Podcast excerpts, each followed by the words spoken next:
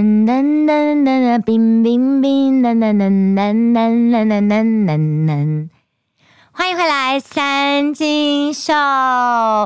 是的，今天有个开场乐是来自于酷龙的《冰冰冰》，我非常的震惊诶，因为最近我听到最多的就是很多人问说谁是酷龙？Oh my god，那种感觉呢，大概就像是这个四十岁以上的中老年人，我即将要迈入了啦。呃，不太知道现在最红的团体叫做 BTS 是一样的道理。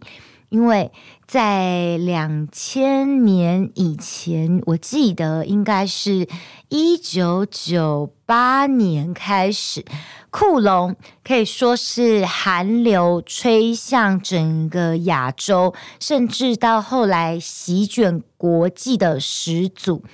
在那个年代呢，我们其实，在迷的偶像一开始的都是。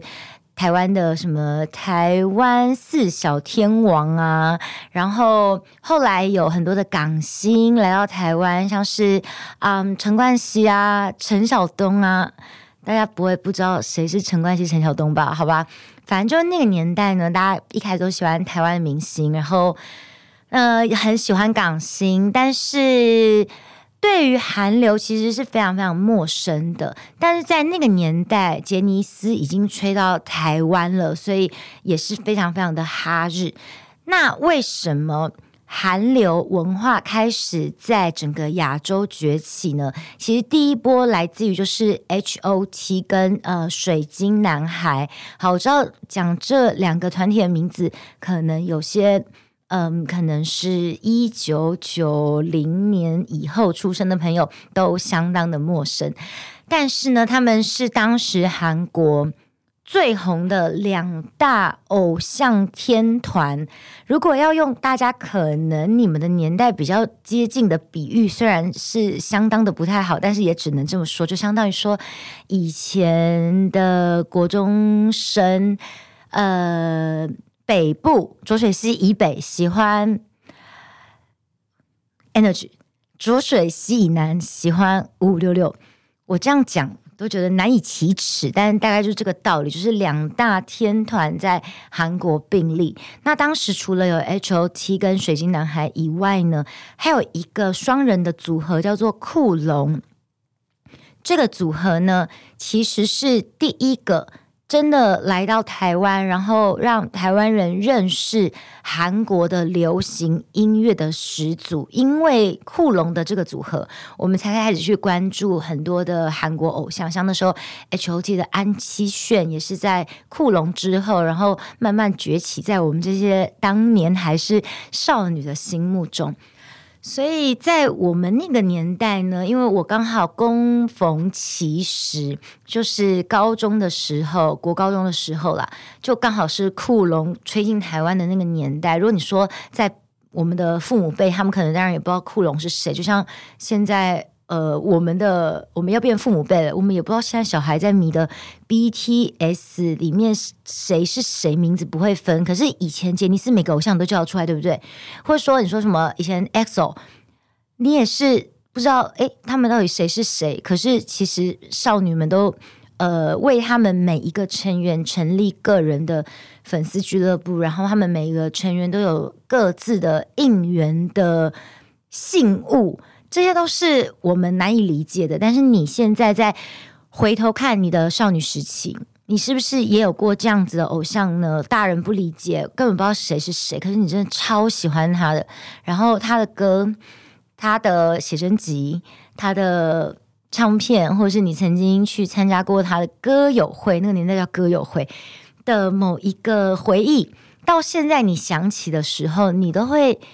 记得青春的味道，就是。掺杂着属于你所喜爱的那个偶像的味道，青春的色彩也是染着有你偶像的痕迹。所以我今天在三金秀的开场要特别的呃介绍，同时也算是忆当年聊酷龙这个团体，是因为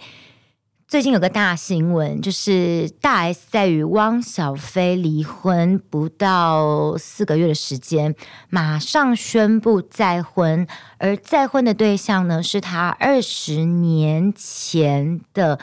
情人那个人，他就是当时红透半边天酷龙这个团体当中其中一个成员，呃，大家也都会昵称他叫光头，因为他的造型一直以来都是光头造型的具俊曄。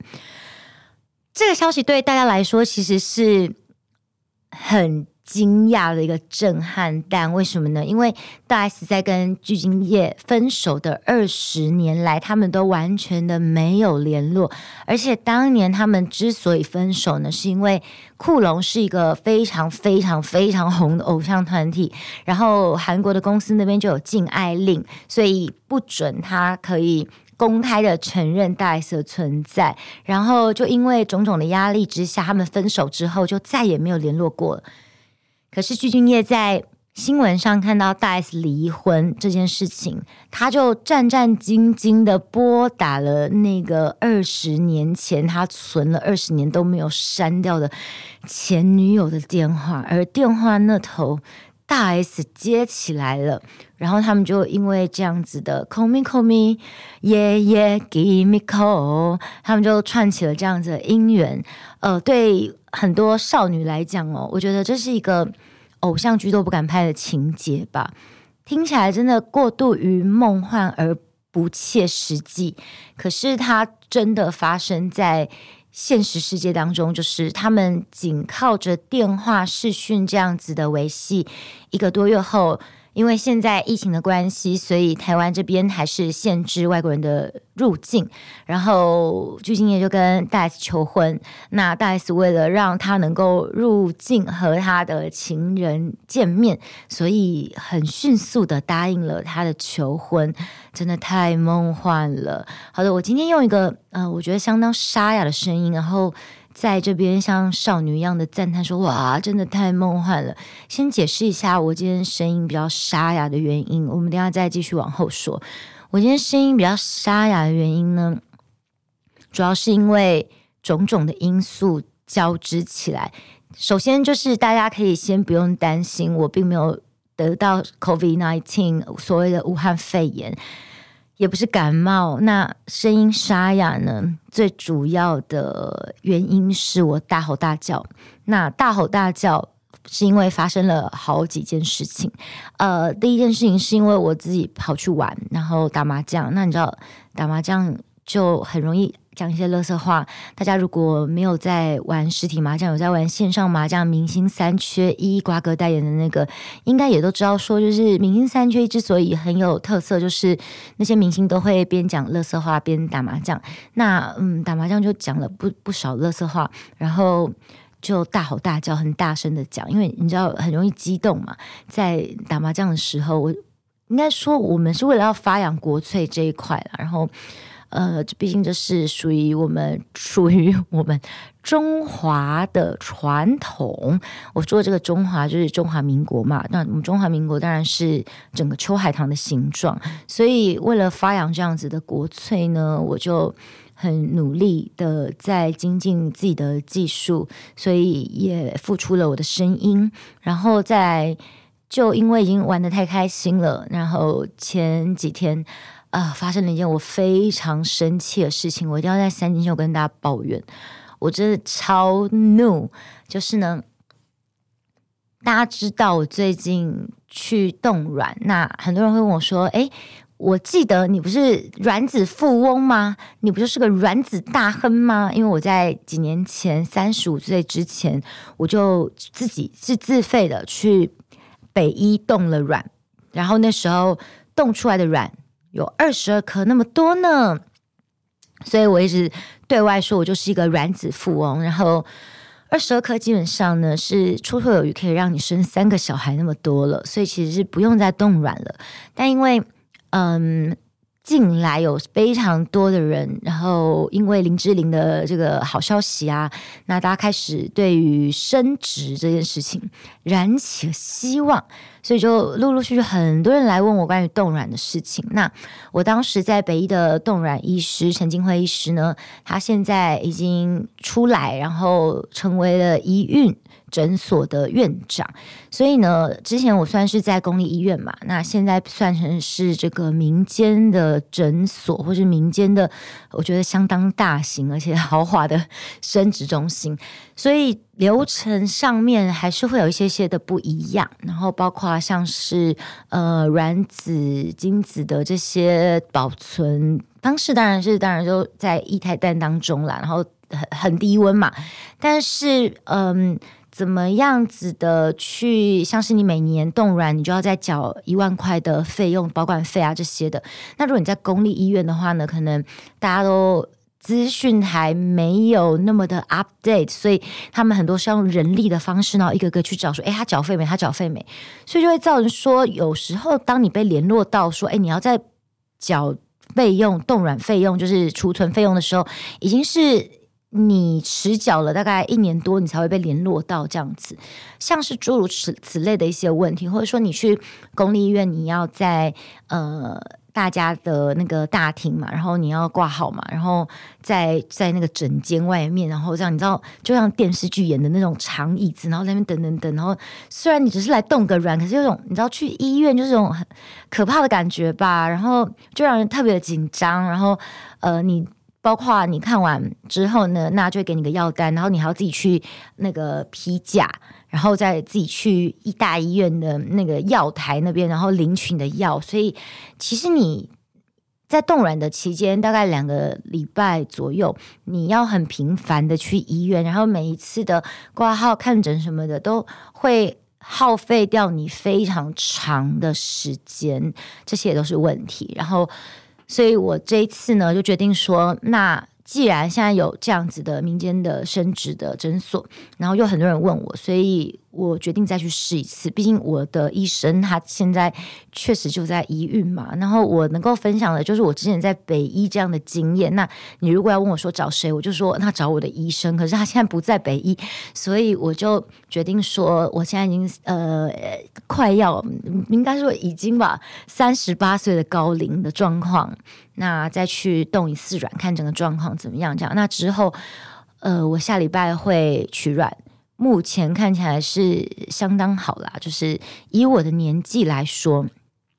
我的卵巢的健康指数是相当的好，呃，应该说是相当相当的好。可是还是要在这边先提早跟大家说一下，就是说你之所以要比较赶在三十五岁之前建议大家赶快冻卵，是因为。根据大部分就是医学的资料指出，你在三十五岁，它真的是一个交界期哦。满了之后有没有？这一年内哦，你的卵子数量是咻的，就是像鼓崩似的这样往下跌，就是这样短短的一年的时间，大部分的人都是这样，所以才会建议大家要早一点动，不然的话，可能等到你年纪大一点点，比如说像我现在已经。年满三十八岁，那我想去冻卵，有可能很大的机会，你一次能够冻到的卵子，取出的卵子成熟的够大的，可能有些人只有五颗，有些人甚至只有三颗，那你就会变得比较辛苦，你就要。嗯，冻好几次，可能你要一个 baby，你可能至少就要个十十颗卵，因为你年纪越大，你的卵子它成为受精卵、受孕成功的几率又会再更加的降低，所以你就卵子数量减少，然后你又需要更多的卵，所以他会建议大家要早一点去冻卵。那我在生什么气呢？我现在跟大家讲一下，就是。因为冻卵的关系，所以冻卵的话呢，你要吃药跟打排卵针。那排卵针，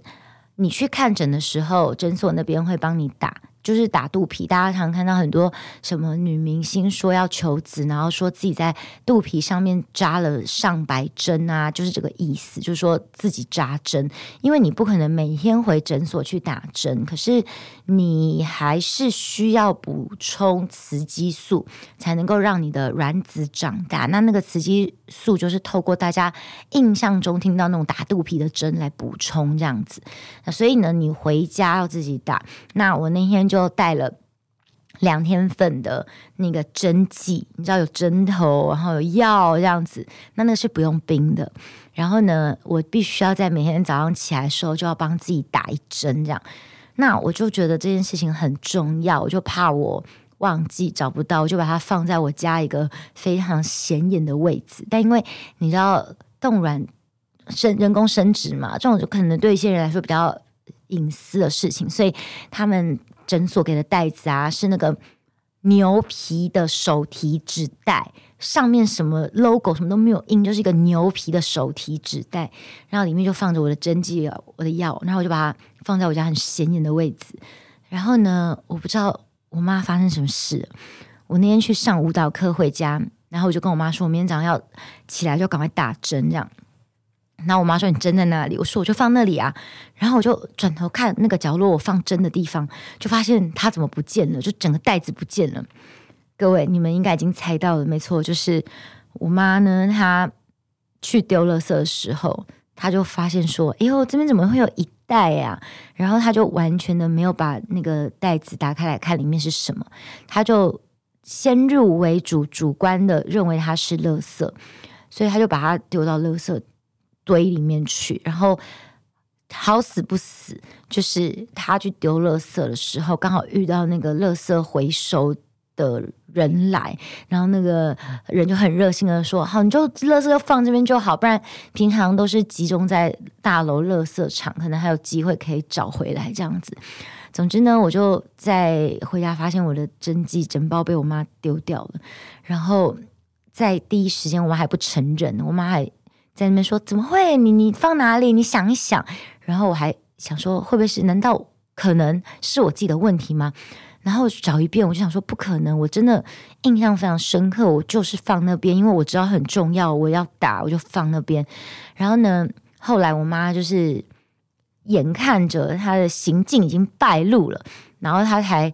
假装好像想起来说：“哦，我我就经过，然后就看到那边有一袋，我就觉得哦，我也不知道我怎么了，我就觉得她就是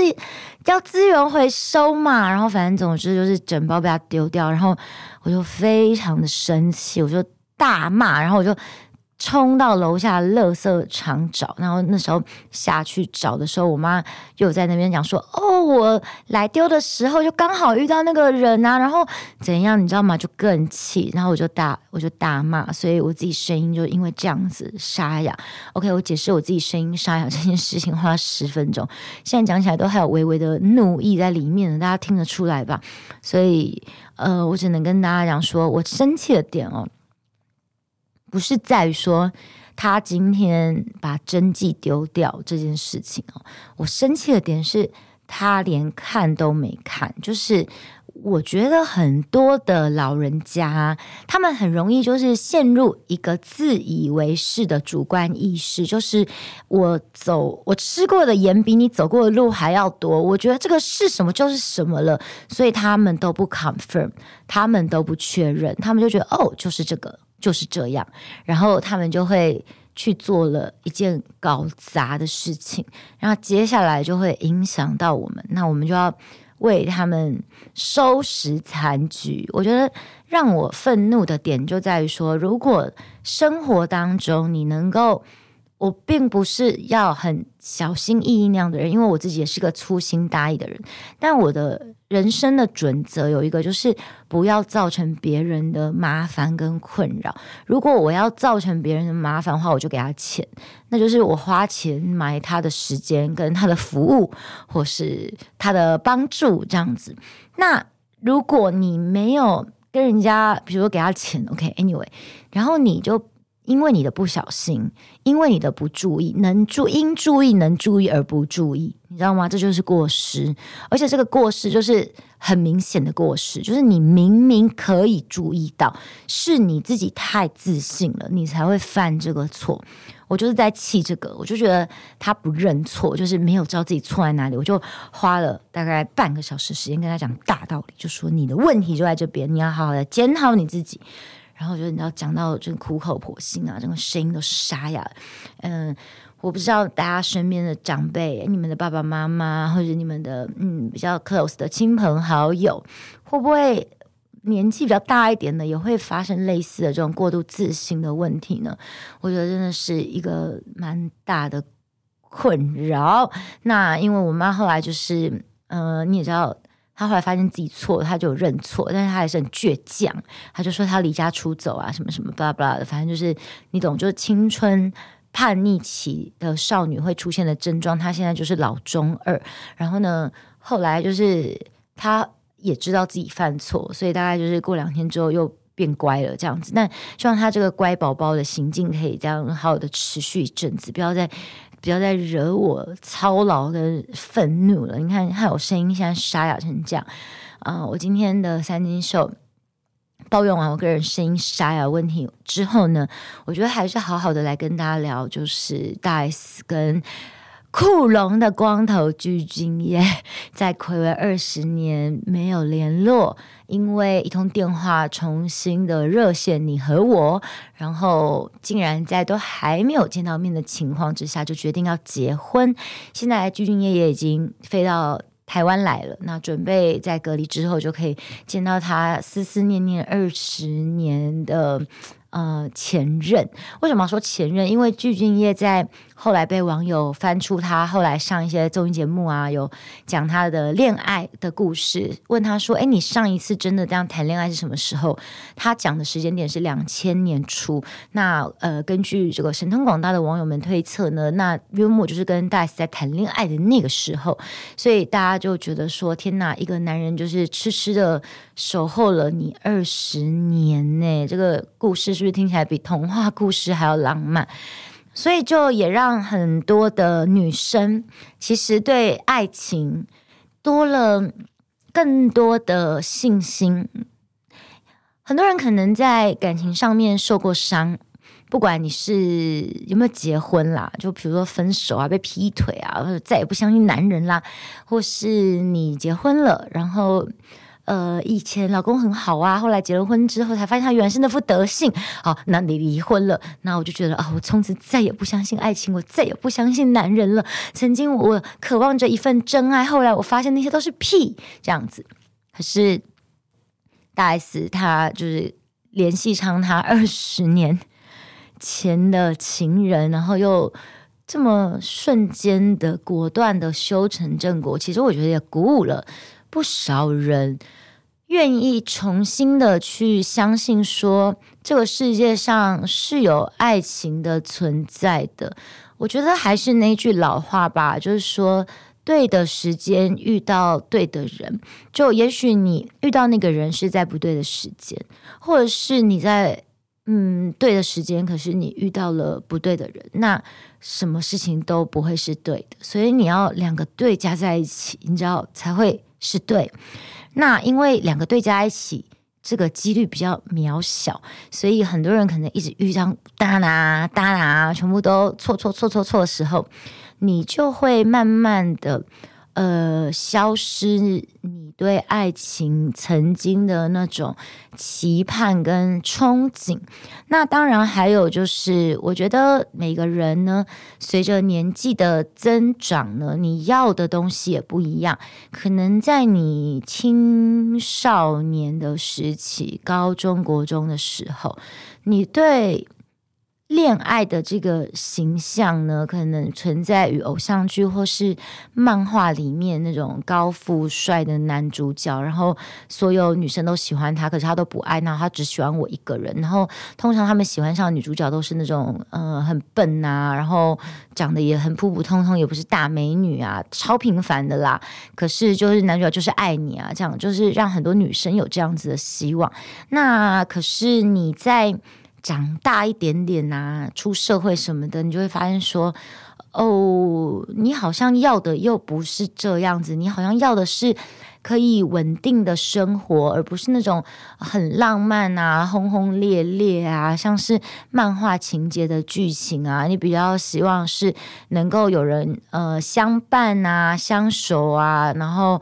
组织一个家庭啊，所以你可能想要的是一个可靠啊、负责任的人呐、啊。就你在每一个阶段，也许你要的不一样。那我这只是讲一个，说大部分人可能是这样。也许你是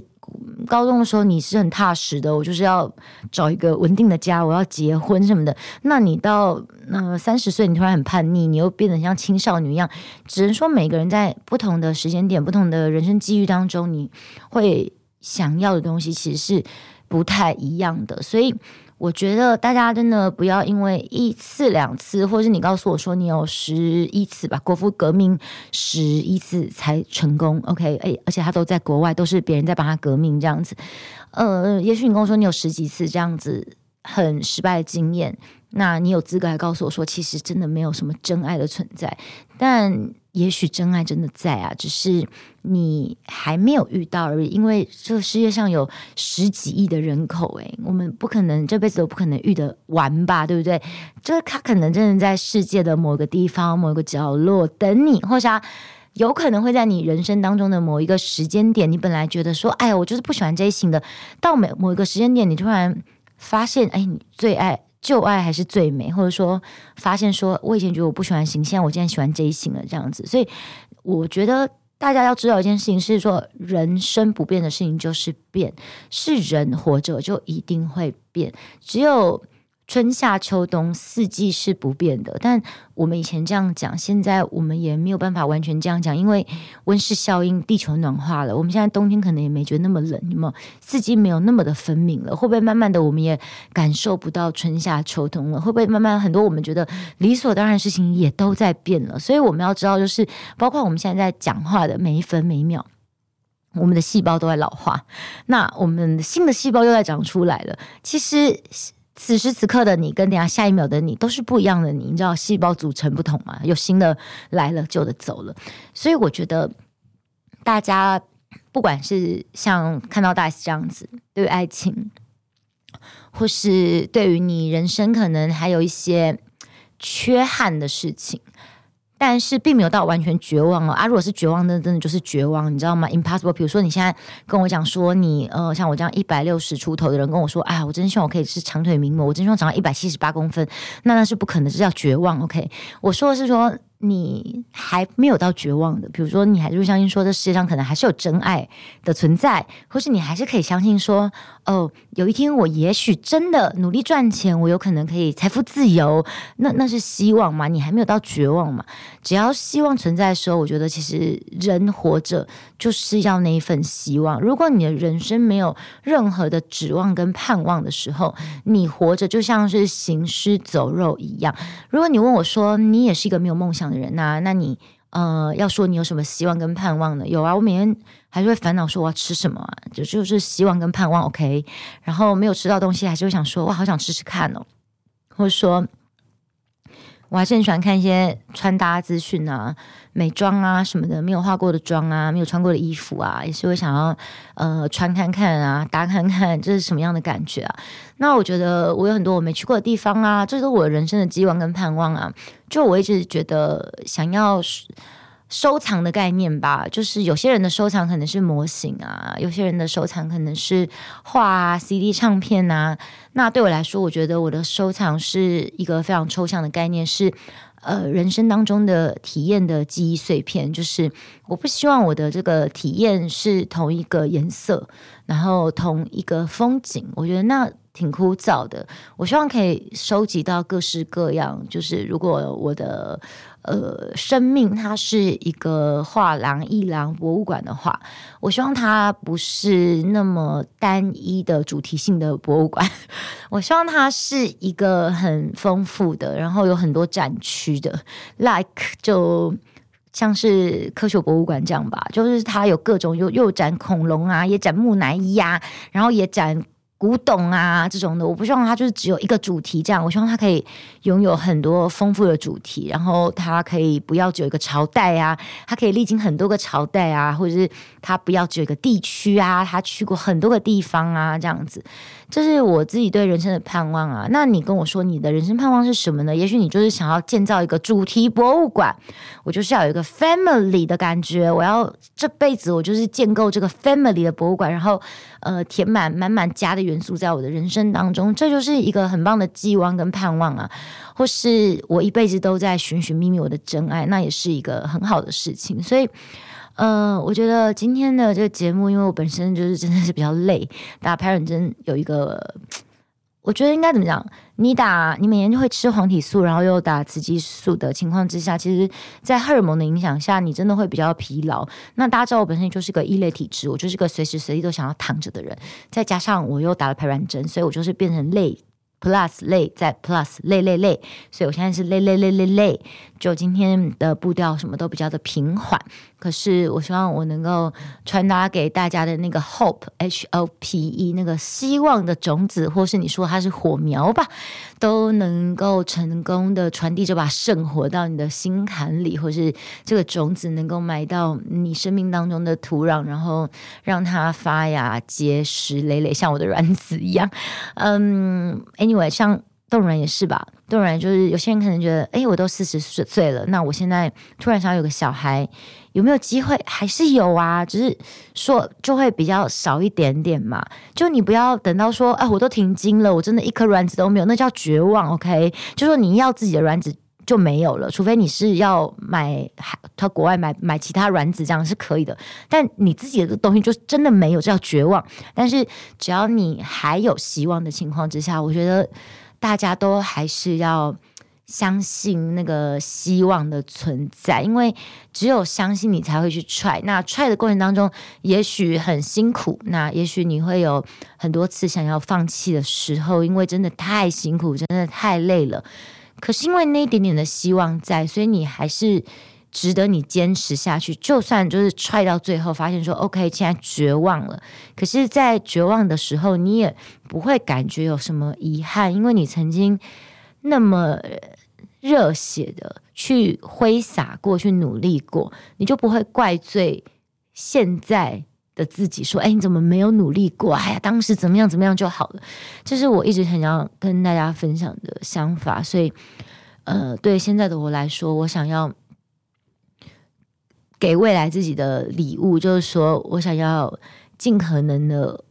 为自己活着，然后做自己喜欢的事，每一分每一秒我都想要很任性的活着，然后感受生命的美好。但是我知道不可能每一分每一秒我们都是很好的，一定会有很多不好的。可是当我遇到一些，比如说我妈把我的药。带给丢了，真迹给丢了这件事情，我真的超生气了。可是，在生完气之后，我就会觉得说，其实我。觉得人生有时候你有一些情绪起伏也不是坏事，就觉得哦，原来我还可以这么生气啊！那当你平静的时候，你就觉得天哪，就是岁月静好的感觉真的是挺好的。不然的话，你要是过太久这样子岁月静好的日子的话，你也会开始嫌无聊的。人都是你知道不知足的吧？对吧？不知足才会觉得忧郁。这句话是吴宗宪说的。谢谢大家，三金秀，我们下周见喽，拜拜。